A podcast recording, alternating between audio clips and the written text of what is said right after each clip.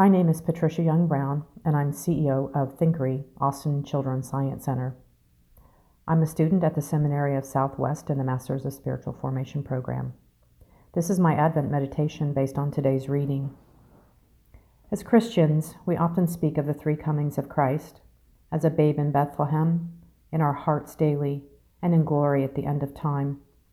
During Advent, the special time of joy, anticipation, and preparation for the arrival of the wee babe, our hearts are full of yearning for the satisfaction of loving family gatherings and special gift giving to our families and to those in need.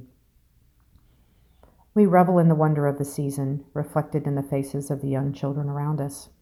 And I'm reminded that until the end of time is at hand, in our human condition we suffer.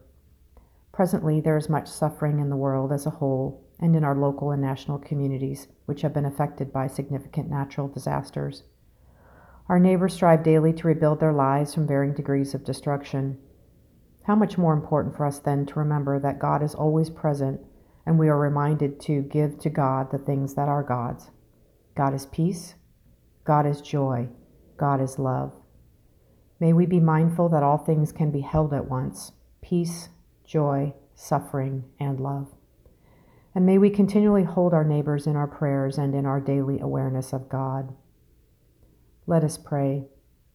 Lord, awaken in us the knowledge of our union with you and your constant loving presence in the daily moments of our lives. Amen.